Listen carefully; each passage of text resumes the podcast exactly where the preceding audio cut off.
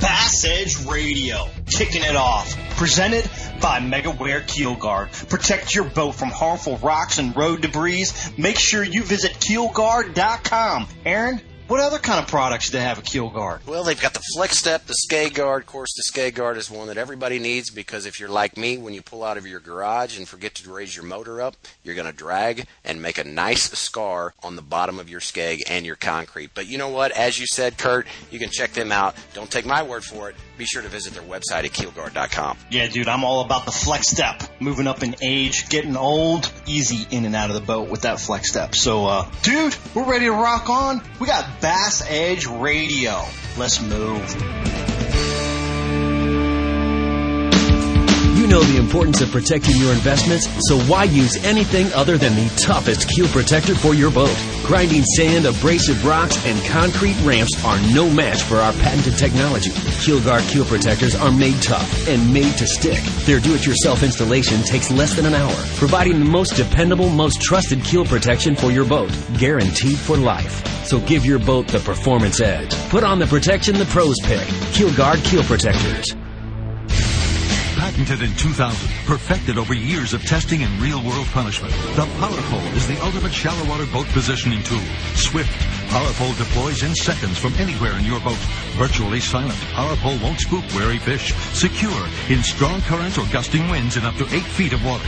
Engineered to take it with a lifetime unconditional replacement guarantee on the spike. PowerPole, swift, silent, secure. Visit PowerPole.com to find a dealer near you. Bass Edge Radio. In three, two, one. You're listening to The Edge. Everything bass fishing. Coming to you nationwide from the Bass Edge Studios. Kurt, it is my time of year as uh, you know we're kind of in those officially in that summer haunt. Some deep fish still a few shallow fish i think but uh, you know where i'm going to be found and that's looking for concentrations of bass in the deep cool water Yes, sir. There is uh, definitely going to be lots of fish down deep. Finding them here at Amistad Deep is definitely way to go. The shallow bite this time of year just gets way too inconsistent. You can fish for hours, get a bite or two, and then go hours without getting a bite. And utilizing those electronics we talk about often, um, super critical this time of year to find some concentrations of fish. Tactics are really important too. You know, it seems like early summer, bigger baits are often catching most of the fish. The fish are just getting out to some of the deeper water. Still a lot of fish shallow, of course, but the fish that are just coming out, they're susceptible. Big cranks, uh, big swim baits, you know, a lot of big bait type stuff. Yeah, I really find that as the water really starts heating up, you know, down here in Texas, we're mid 80s and it's been hot for several weeks. And uh, even up north, you know, you're starting to hit water temps in mid 70s. Spawns long gone. Smallies moving out deep. Largemouth moving in deeper grass beds, getting on edge edges, more relating to deeper water. Smaller baits seem to be more productive this late in the summer. Keep that tip in your back pocket because you're going to catch more fish. You're still going to catch big fish on those small baits too. But it seems like, you know, the fish are eating, but they're not really chasing as much. And so sometimes a slower presentation in worm fishing, drop shotting,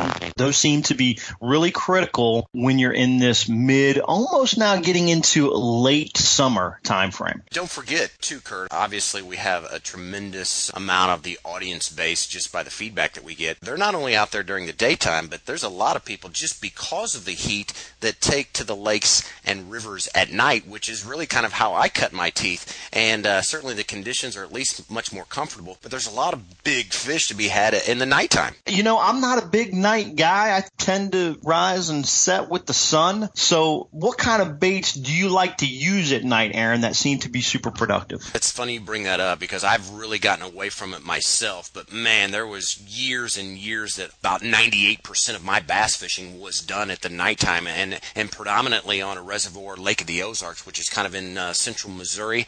But, you know, it, and that was just out of necessity and safety because that lake is just laden with giant boats. And, you know, you were like a bobber out there. So we were forced to basically go out at night when all those boats were done partying and drinking. We could actually get out on the lake and, and actually go fish. But I'm really looking for brush piles. Most of them are going to be man made that are planted, and that lake is just filled with brush piles. But back in the day, you know, I would throw a big 10 inch plastic worm, the old, uh, you can't forget that, the tried and true. I'm going to throw a tube, and then certainly a uh, big critter bait on a, you know, big 3 eighths or, or a half ounce weight, and just working it through those brush piles that are off the edges of those docks. And, and normally you would find those, the, the most active fish to be in about 12 to 25 feet of water. Once you start getting a bite and getting a response, then you just try and duplicate that around the lake. Yeah, going ahead and pattern those night fish. It seems like night fishing's really good on clear lakes. So uh, if you're around some clear lakes, haven't tried night fishing, hey, this is a great time to do it. We are going to do something a little bit different again here because we're moving into the pro tip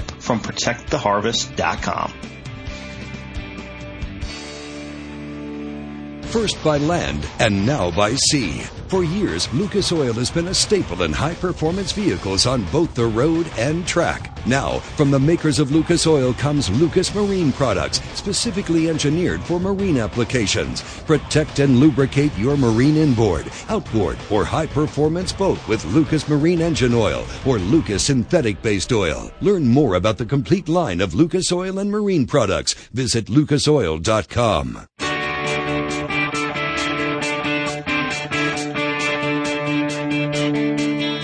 Hey everybody, this is Pro Angler Kevin Short, and you can stay right here with Aaron and Kurt on Bass Edge Radio.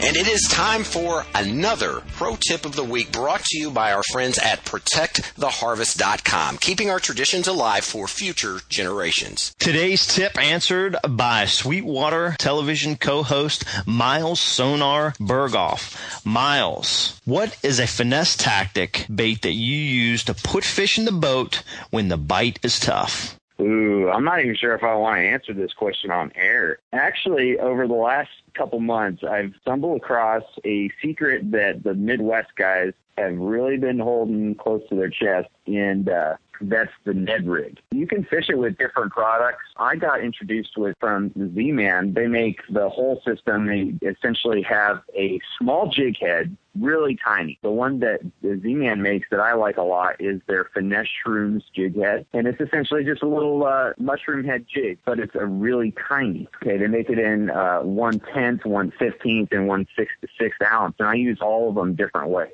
And then paired with that little tiny jig head, you get this little tiny bait that looks kind of like a, little tiny Senko called the Finesse TRD that they have. And they also have a little one that's a little bit longer that has some tassels on the end. It's called the Hula Stick.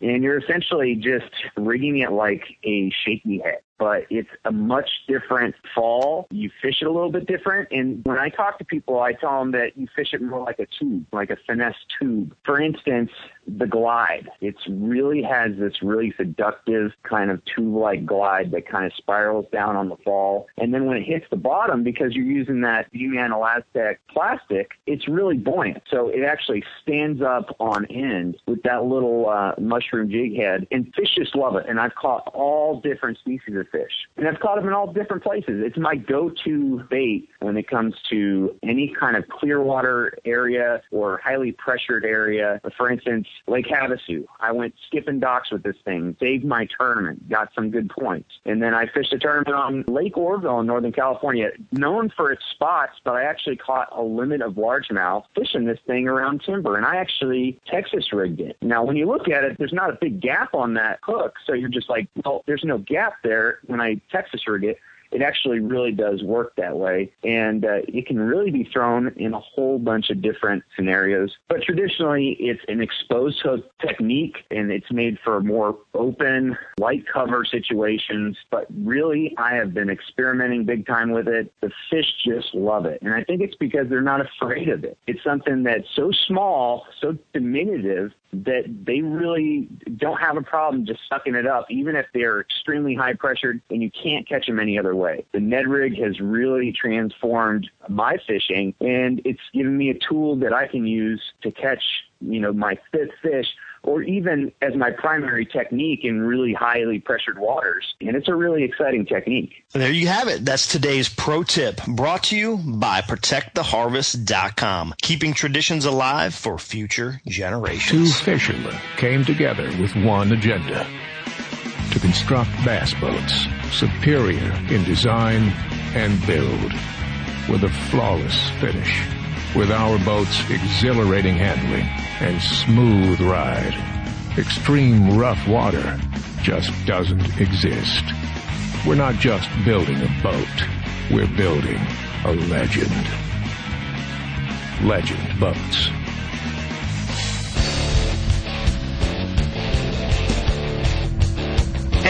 I'm not sure why, but this year we are definitely on record pace in chatting with pro anglers that have never been on the podcast. It's exciting, and today is no exception as we enjoy another chat with a Bass Edge rookie. Although his second year with the BASS Elite Series, Mike Kernan is on today's program. Thanks for joining us, Mike. You bet. Glad to be here. Well, Mike, you and I certainly have a mutual connection and uh, have talked prior to the show through David Rush, but I'm excited to have you on here because for those that might not know you. Provide us a little bit of history of your Bassin beginnings. After all, you've been around the game on a regional level a very long time and were really one of the elder rookies on the Elite Series last year. I've always been consumed with bass fishing, definitely since junior high, but even before that, fishing off the bank, fishing farm ponds. You go through life uh, realizing that some people have the fishing bug and some don't, just enjoy fishing. Well, I definitely have the fishing bug. Started at a young age. I remember bugging my dad for six months to buy a boat until he bought a boat. So we enjoyed uh, having a boat since I was in junior high. My dad read Bassmaster magazine all the time, and we'd go out and try whatever new techniques uh, were in, in the magazine. So it was a neat time. Publications were coming out, more media was coming out about bass fishing, and we were in the age that was reading that and learning that and going out and trying it right off at that time. And you know what's neat is we're still at that age, and people still have that opportunity to do that, but we have so many more opportunities, you know, like our advanced electronics now. But anyway, I, I went through that route. Uh, I did go ahead and I went to school, got a college education, and got a CPA, and worked at an insurance company for the uh, last 15 years before joining Bassmaster Elite Series. And yeah, I just came to a point in my other career where I was ready for a change, and, and that change either needed to be a uh, change in company, a change in pace. But the invitation to the Elite Series came up, and I thought, well, what the heck? Let's give it a try. And uh, fortunately, I was financially stable enough to where I didn't really have to worry about retirement anymore, so I could go do this. So I always tell people there's two really good times to start fishing professionally. That is when you're young and can live out of the back of the truck and eat ramen noodles, or if you're on the other side and is pretty much already retired and uh, and you can go do this and have fun with it. Well, that's awesome, Mike. You know, looking at your website, you got a great website, by the way. You can see that you just weren't beating the farm ponds and all those kind of things before you qualified for the Elite Series. I mean, you had a ton of success on some of Texas's biggest circus, Bass Champs, and uh, you've done some TV shows in the past, and you really had a lot of interesting steps that you've taken to get to the point where you're at and moving kind of into the here and now. What exactly is going on? It's, it looks like you've got some TV shows coming up, and of course, your GoPro is your title sponsor for the Elite Series. But let's talk about the TV show first. What type of show can we look forward to seeing, and we're going to be able to catch it on television? One of the things I'm working on is involvement with uh, Honey Hole All Outdoors. Uh, right now, uh, Honey Hole's got a great host with Bill Wilcox, but Bill does one new show every week for 52 weeks. So you can only imagine how tiring that can become. And if you look at TV, you can get a season in 13 episodes. And so what I wanted to do this year is get some footage using my GoPros at the remaining opens that I have and edit that footage so that it can be used on the Honey Hole All Outdoors website on their YouTube channel. And uh, that's going to be the introduction is basically through the YouTube channel. And then what we're doing is we're basically priming the audience for basically seeing my face, uh, what I'm going to do, how I'm going to set up a show, and it's going to be more along the lines of how do I prepare for a lake, and then go out and apply some of those techniques and show the users the results of my practice and how I went about it. So that's what we've got lined up for Honey Hole, and I'm kind of looking forward to it. But for 2015, really all we've got is some uh, pilot episodes, if you would, on their YouTube channel. Well, Mike, you know, one of the things that really intrigues me is you alluded to it at the beginning is, is how this information age has kind of evolved, and, and certainly the GoPro camera has added to that. I'm curious to know beyond just helping the viewer and the angler that's out there, has the GoPro helped you in kind of evaluating your fishing day or, or your time on the water? Is that something that you go back and, and look and watch and critique yourself or realize that gives you or tips you off to new ideas to improve your skill? I think it's a great question, Aaron, but unfortunately, uh, I'm sure Kurt can probably agree with this, is once you fish so much and you start fishing the Elite Series, your fundamentals are solid. If they're not solid, you just won't last.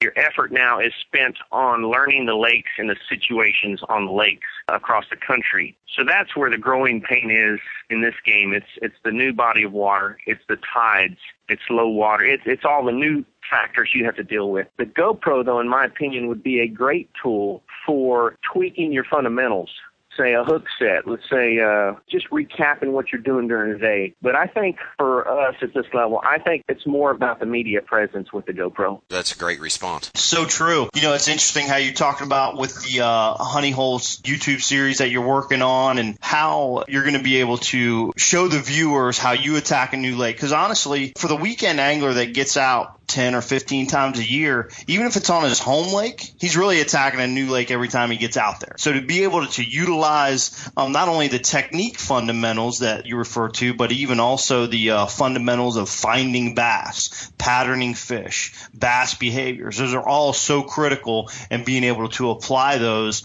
on a daily basis for, like you mentioned, Mike, uh, you know, elite series anglers, but also for the recreational angler that only gets out there, you know, maybe five or 10, maybe 15 times a a year. Right. Talking a, a, little bit about seasonal patterns, we're right smack dab in the middle of the summer. You spend a, a, lot of time over your career fishing all the Texas waters and honing your skills. What is the best way for an angler to attack this challenging time of year, Mike? Summer brings heat, and heat is what you have to be very aware of with bass. Heat affects the way water carries oxygen, and fish absolutely need two things. They need food and they need oxygen. And so when the water's cold, you're basically basing uh, fish location on food source and if they're uh, getting ready to spawn, spawning areas. However, when you shift to a summer pattern, now you're looking at food source and oxygen source. And so, uh, you know, typically on a on a reservoir, depth is going to give you cooler water temperatures, and the cooler water temperatures will carry more oxygen. So not only do fish like the cooler water, but they need it because it's the only place that they can get enough oxygen to live. So on reservoirs, we're looking deeper. So Texas is full of reservoirs. Summertime, you are looking deeper. There still usually is a decent morning bite, but that morning bite is going to be a onesie twosie bite. You're going to catch one here, one there, and uh, they're going to amount to a weight that doesn't often win an event. So reservoirs, to have to go deep. Current also carries more oxygen. Current keeps the water cooler. And so if you're on bodies of water where a lot of current is moving, you're going to focus on your areas with current and possibly depth. Mike, how does the vegetation play into that? Vegetation basically is like an umbrella. It's going to provide some shade and some cover for the fish, which, you know, bass are ambush fish, so they're going to want vegetation if they're in the shallows. And if you're fortunate enough to be on a body of water that has deep vegetation, you, you certainly better focus on that during summertime. Good stuff, Mike. We're going to take a quick break. We're going to be right back, and we're going to talk some more summer bassin with Mike Kernan here on Bass Edge Radio. Sign up to become an O'Reilly O Rewards member today and start earning instantly. O Rewards members earn $5 back for every $150 they spend, so if you haven't become a member yet, what are you waiting for? It's fast, easy, and free. O Rewards, it's your road to exclusive offers only at O'Reilly Auto Parts. Better parts, better prices every day. See store for details. Oh, oh, oh, O'Reilly Auto Parts. Bass Edge Radio returns with BASS Elite Pro, Mike Kernan in the Lucas Oil Angler Spotlight. Lucas Oil high performance marine products, from real oils to two cycle outboard oil that surpasses all manufacturers' requirements. Visit them at lucasoil.com. It works. All right, guys, we're going to go back to catching some summertime bass here. Of course, it's mid July. It's almost a topic to avoid because it can be so frustrating to see fish on your locator but not be able to get them to bite. Mike, you talked about that uh, a little bit earlier in the program about the deep water fish, and that's really where the comfort play is this time of year. You know, if you're locating bass and you're seeing them on their on your electronics, how do you deal with a situation where you see fish but you can't catch them? Well, that's an interesting question, Kurt, because I just experienced that myself on Kentucky Lake.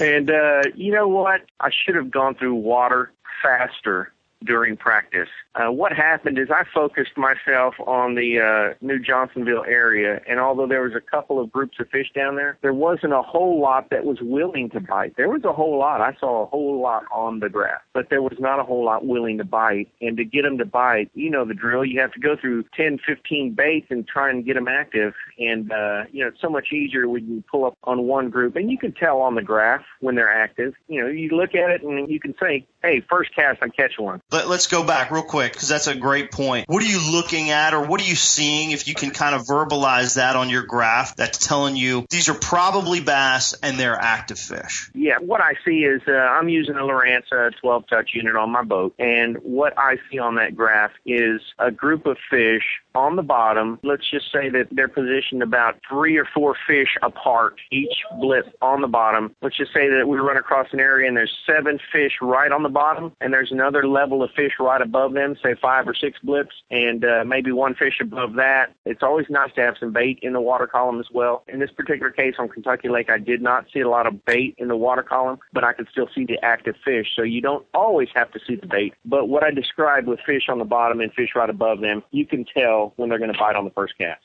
Gotcha. So then dealing with that situation, you were talking about going through kind of a progression of baits and moving around a little bit more. So do you think if they're in a position where they look aggressive, but you, you go through a, a process of five or six different presentations, is it better just to move on or stick with it? What's your thought process? Well, I'm teaching you something that I just had to learn myself just at Kentucky Lake. And that's the thing about the Elite Series. It's like I spent a whole lot of money on my college education, but I've already got more invested invested in my fishing education. So I'm sharing with you one uh, learning point that, uh, right. cost me ten thousand dollars.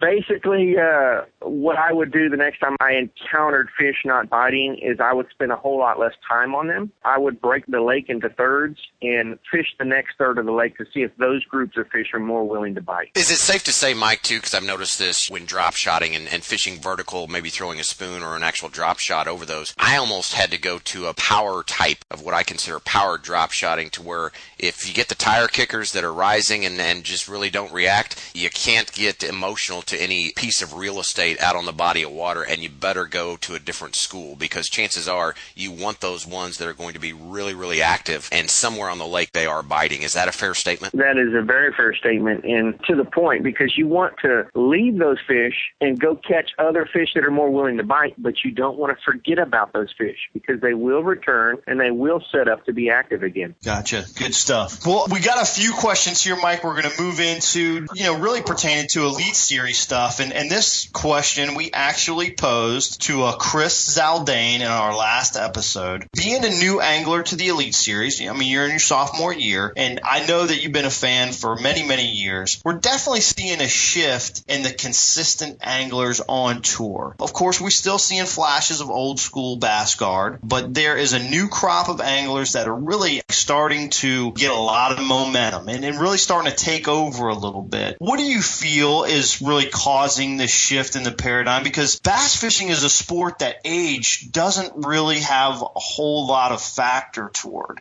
What do you think is causing the shift as far as who is being successful and we're kind of seeing these new crop of anglers come in to the elite series and, and be more consistent? Well, first of all, don't add years to me. I'm only 47 now, although you're 60, I understand you think I'm older. You're so knowledgeable, Mike. I figured it had to take more years to get that knowledge. uh, well, uh, you know, I, I think we have a set of tools nowadays that give anglers an edge over guys that learn this sport without all those tools. It's real similar to, you know, the industry that I came out of, the computer industry. People aren't always willing to learn the new stuff. Holds true in our sport. If you are willing to learn the new stuff, you can definitely reap the rewards from that knowledge. So I think that anglers, just like lakes, cycle. Angler cycle. And when an angler gets into their groove, it is hard to beat them on any body of water. Uh, they're reacting uh, more timely. They're reacting more correctly. Things happen and, and the ball starts rolling, so to speak, and you gain that momentum. I think that that can shift from someone that's 25 years old and it can shift right back to someone that's 50 years old. And so I think as long as the angler is willing to acknowledge that, hey, I'm on the roll, I'm going to keep shooting from the hip and making the decisions that feel right to me, I think they can stay in that zone for a while. So uh, I think I touched on that, Kurt, but uh, what do you think? I think it's a really good analysis of, of some of the changes that are going on, which, you know, we talked a little bit previously about the U.S. Open several weeks back. And you, you got Jordan Spieth, this new guy, won the Masters. Now he's won the U.S. Open. If you look at the lineup 10 years ago of the PGA stars, there's a huge shift going on. You know, there's a, a whole lot of different young guys that are coming up. And it's not like the guys that have been on tour for 15 years aren't great, awesome golfers but for some reason there's that little edge that some of the younger generation is really teeing up and they're starting to make I, huge names for themselves. And I see the same thing in bass fishing. I think one thing that is going to even increase that more in the future, Kurt, is all of the high school bass fishing leagues, all of the college bass fishing leagues, the scholarships now at the collegiate level. I mean, all that is going to change our sport even more in the future. No doubt. And it's kind of like, not to go back too far, but Roger Bannister, you know, with uh, the mile and, and breaking that four minute barrier. You know, it's like once a rookie, and I don't mean a rookie in comparison to age, but a rookie new to the Elite Series, once they see that you can move up in your freshman and sophomore year and you can break into the ranks, that's just going to be an inspiration for more people to do the same. So I think it's a little bit of that effect as well as, as the thing that you guys mentioned. You know, Mike, one of the things I want to point out is there's a lot of characteristics that it takes to be successful on the Elite Series or at you guys' level. And one of them that really stand out is resiliency. And, and certainly that has been demonstrated both in your professional business career as well as your angling career. And uh, what I would like to know is we've got a few events left on the elite season, and you're kind of sitting in a, some interesting territory in the standings with lots of fishing remaining. How are you going to attack the remainder of the season? You know, here we are July 15th on out. What's your approach to that? You know, I've definitely, in my opinion, have had a horrible year so far. And the interesting thing is, you know, year two, I started out my year looking at the lakes and making some plans. And, you know, what I ended up finding was that I've got really good friends on some bodies of water that really were going to help my knowledge with that body of water. And another expensive lesson, you know, if I have a bad event, I'm definitely breaking it down afterwards and trying to hit the highlights of what can I change? What did I do that put me in this position? And how can I be better the next time out? And so a couple of the things that I've evaluated was on bodies of water where I've had friends that were very good. Not just average, not just, you know, weekend guys. I mean very good on some bodies of water. I did horrible on them. And uh, a couple of things come into mind. First of all, a good conversation with someone who's very knowledgeable is extremely helpful. But when you get beyond a good conversation, it becomes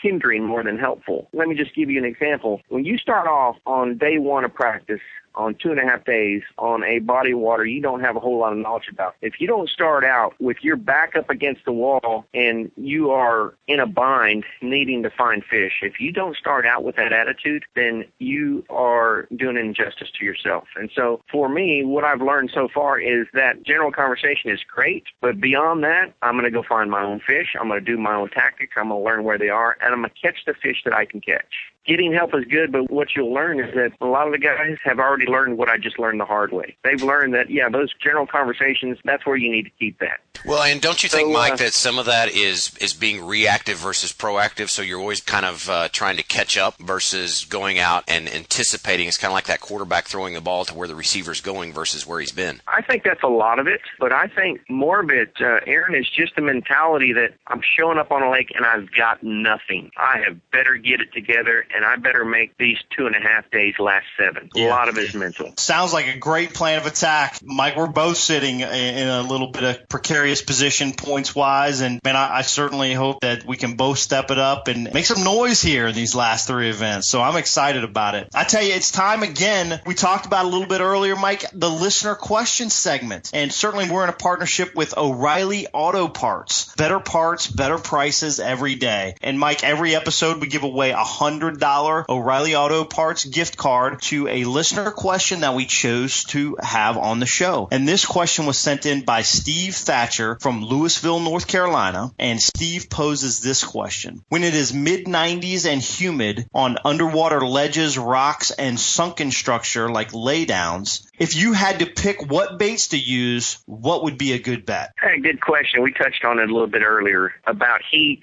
about oxygen, and you know, I think that I would be favoring the deeper water, the deeper structures, ledge, as you mentioned. I would give ledges a very valid opportunity to produce.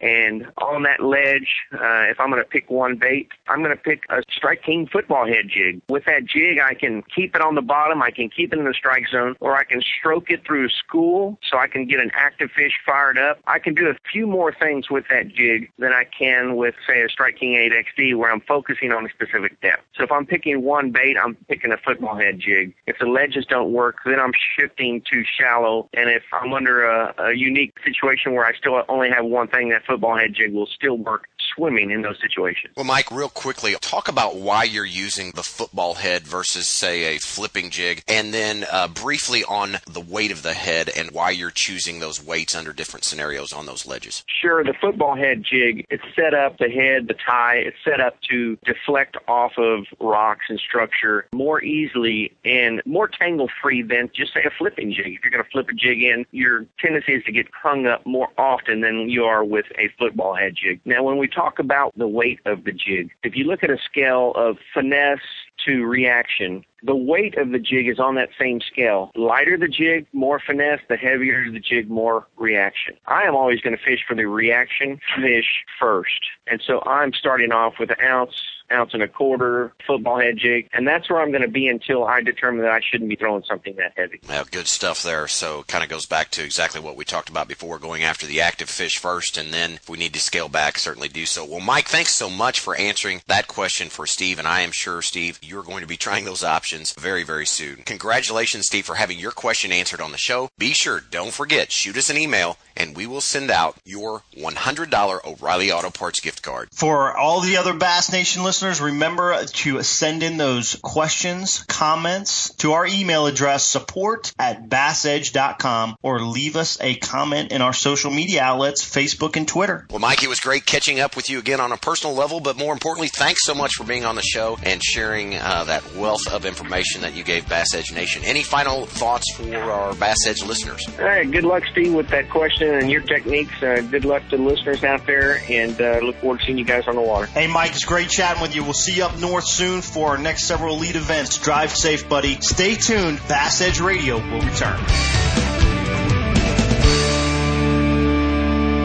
Now you can order Bass Edge Season 3 on DVD. Own the best resource for tips and techniques in bass fishing as host Aaron Martin tackles lakes across the country with the industry's top pro anglers, including Denny Brauer, Boyd Duckett, Randy Howell, and Dave Wolak. This two-disc set includes all 13 episodes. That's over 10 hours of Bass Edge, including interviews, bloopers, and highlights, all for just $19.95. Order online at bassedge.com. And be sure to check out previously released DVDs like Bass Edge Seasons 1 and 2 and Electronics 101. Bass Edge Season 3 now on DVD at bassedge.com.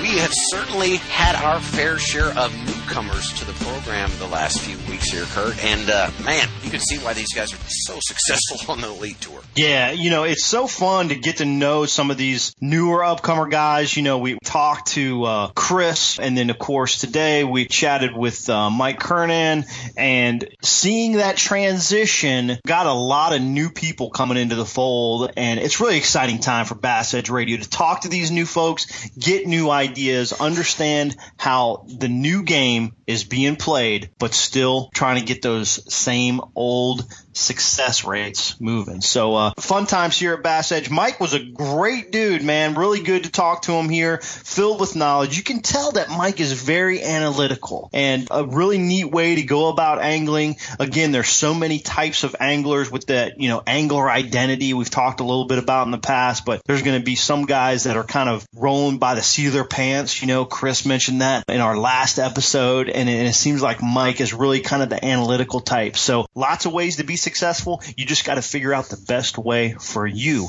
to catch more bass. That's right. And, you know, a, a, lot of times we've talked about when people have success in other areas of their lives, like Mike has in the business world and where he came out of, uh, and then how that basically is applicable to the fishing scene. And you take a lot of those same skills that uh, are required in the business market right over into the fishing. So, very, very interesting, and certainly appreciate Mike taking time out of his crazy schedule to be on with us here Bass Edge Radio. Bass Edge Nation, also want to thank you for being with us for this episode, episode number 212. Be sure, stay tuned for episode 213 that'll be hitting the airwaves August 1st. In the meantime, for Kurt Dove, I am Aaron Martin.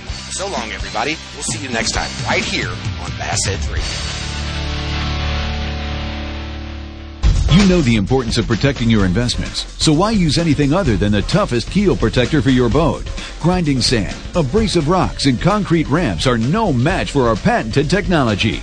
Keel Guard keel protectors are made tough and made to stick. Their do-it-yourself installation takes less than an hour, providing the most dependable, most trusted keel protection for your boat, guaranteed for life. So give your boat the performance edge. Put on the protection the pros pick. Keel Guard keel protectors. The Edge is presented by Keelguard. For more information on Bass Edge or to shop at the Bass Edge online store, visit bassedge.com. And be sure to join Kurt Dove and Aaron Martin right here on another episode of The Edge. Brought to you in part by Legend Boats, O'Reilly Auto Parts, Lucas Oil Products, ProtectTheHarvest.com, Mercury Marine, Lowrance, PowerPole, and Rapaholic.com.